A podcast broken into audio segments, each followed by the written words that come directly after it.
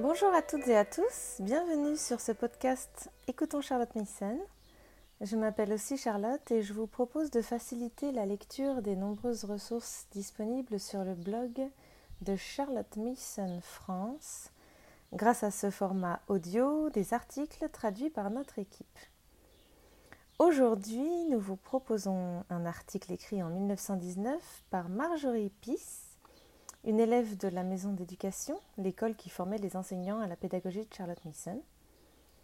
Son bref essai nous explique l'approche de Charlotte Mason en ce qui concerne les bonnes habitudes de vie et leur intérêt au profit de la discipline comme outil d'éducation. La majorité d'entre nous ne se rend peut-être pas compte à quel point l'habitude nous est utile.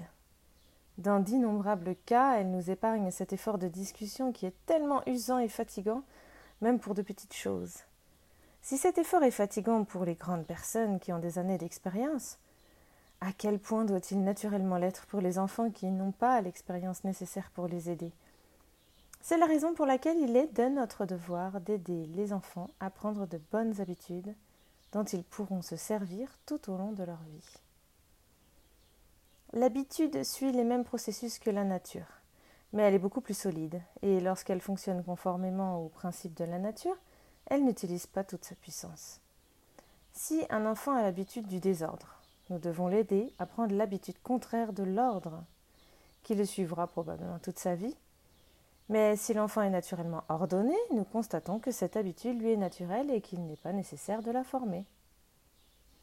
Un enfant n'est jamais trop jeune pour commencer à prendre des habitudes et il est du devoir de la mère de veiller à ce que son enfant prenne de bonnes habitudes dès le berceau. Elle peut l'aider à les prendre involontairement pendant qu'il est jeune, ce qui lui évitera d'avoir à les prendre plus tard. Elles seront devenues une partie de sa nature, une partie de lui-même, et la plupart d'entre elles ne seront jamais perdues. Nous savons par notre propre expérience et par celle des grands hommes et des grandes femmes tout ce que l'on doit aux soins d'une mère prodiguée pendant l'enfance. L'institutrice, elle aussi, a une grande influence à mesure que l'enfant grandit, et elle a pour devoir, ainsi que les parents, de réfléchir aux habitudes qu'il convient de former chez chaque enfant, et de veiller à ce qu'une fois mises en place, elles soient bien intégrées. Il faut beaucoup de tact de vigilance et de persévérance, surtout pendant la première semaine. Mais lorsque l'habitude est prise, il n'y a guère de crainte qu'elle soit rompue.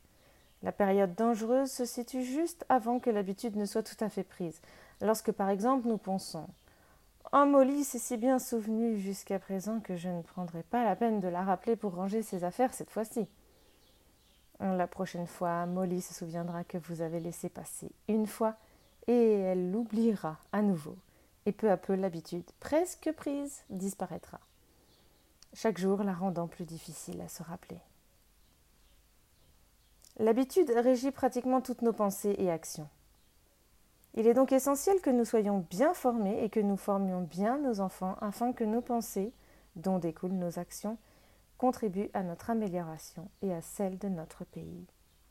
Le plus heureux dans tout cela, c'est que les habitudes et la formation d'habitudes sont un plaisir, si nous disons à un enfant que nous essaierons de l'aider lorsqu'il oublie de prendre une nouvelle habitude, et que nous faisons appel à son honneur pour essayer, il essaiera et prendra plaisir à le faire, surtout s'il sait qu'il nous fait plaisir. Il est intéressant de voir comment chaque jour nous rapproche de notre but, celui de prendre une certaine habitude. Et quand celle-ci est prise, le plus dur est fait, et elle nous permet d'économiser du temps et des soucis pour le reste de nos journées. Combien de fois examinons-nous une chose d'abord sous tel point de vue, puis sous tel autre, et la retournons-nous sans cesse dans notre esprit afin de prendre une décision? Alors que si nous avions auparavant pris l'habitude de prendre une décision rapide et claire, cela nous aurait épargné du temps et des ennuis. Même lorsque la volonté décide, l'habitude est puissante. Prenons par exemple deux enfants qui jouent ensemble, l'une ayant pris l'habitude de ranger, l'autre de ne pas ranger. Cette dernière propose de sortir dans le jardin pour jouer avec Rover, qui vient d'arriver, et elle veut se précipiter sans ranger les jouets qui ont été sortis. Ici, l'habitude de l'enfant ordonné et sa volonté se conjuguent, et bien qu'elle ait très envie de sortir le plus vite possible, elle rangera d'abord ses affaires. Alors que si elle n'avait pas cette habitude, sa volonté n'aurait peut-être pas été assez forte pour résister à la tentation de sortir immédiatement. Si les habitudes sont si puissantes qu'elles ont en réalité le pouvoir de dix natures et que nous les formons chez un enfant, nous pourrions nous demander si cela ne prive pas l'enfant de son libre arbitre. Mais chacun de nous n'est-il pas soumis à des habitudes? Notre vie entière ne comporte-t-elle pas des dizaines d'habitudes par jour? S'il n'en était pas ainsi, notre vie serait vraiment épuisante. Chaque fois que nous voudrions accomplir une action simple et pour nous machinale, comme se brosser les cheveux, faire son lit, passer quelque chose à quelqu'un quand on nous le demande, dire merci à quelqu'un, nous devrions faire des efforts de décision répétés et cela nous fatiguerait très vite. Par conséquent, compte tenu de tous ces avantages, essayons d'aider les petits qui sont encore inexpérimentés à prendre leur place dans le monde en tant qu'hommes et femmes nobles. Aidons-les à former des habitudes dignes et utiles pendant qu'ils sont jeunes afin qu'ils puissent les former pour eux-mêmes lorsqu'ils seront plus âgés.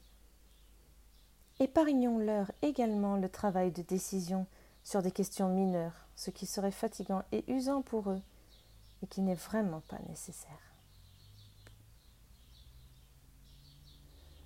Voilà, j'espère que cet article, si bref soit-il, vous aura inspiré. Je vous laisse à vos propres réflexions et vous retrouve la semaine prochaine pour un second épisode plus pratique cette fois, avec trois astuces pour former les habitudes.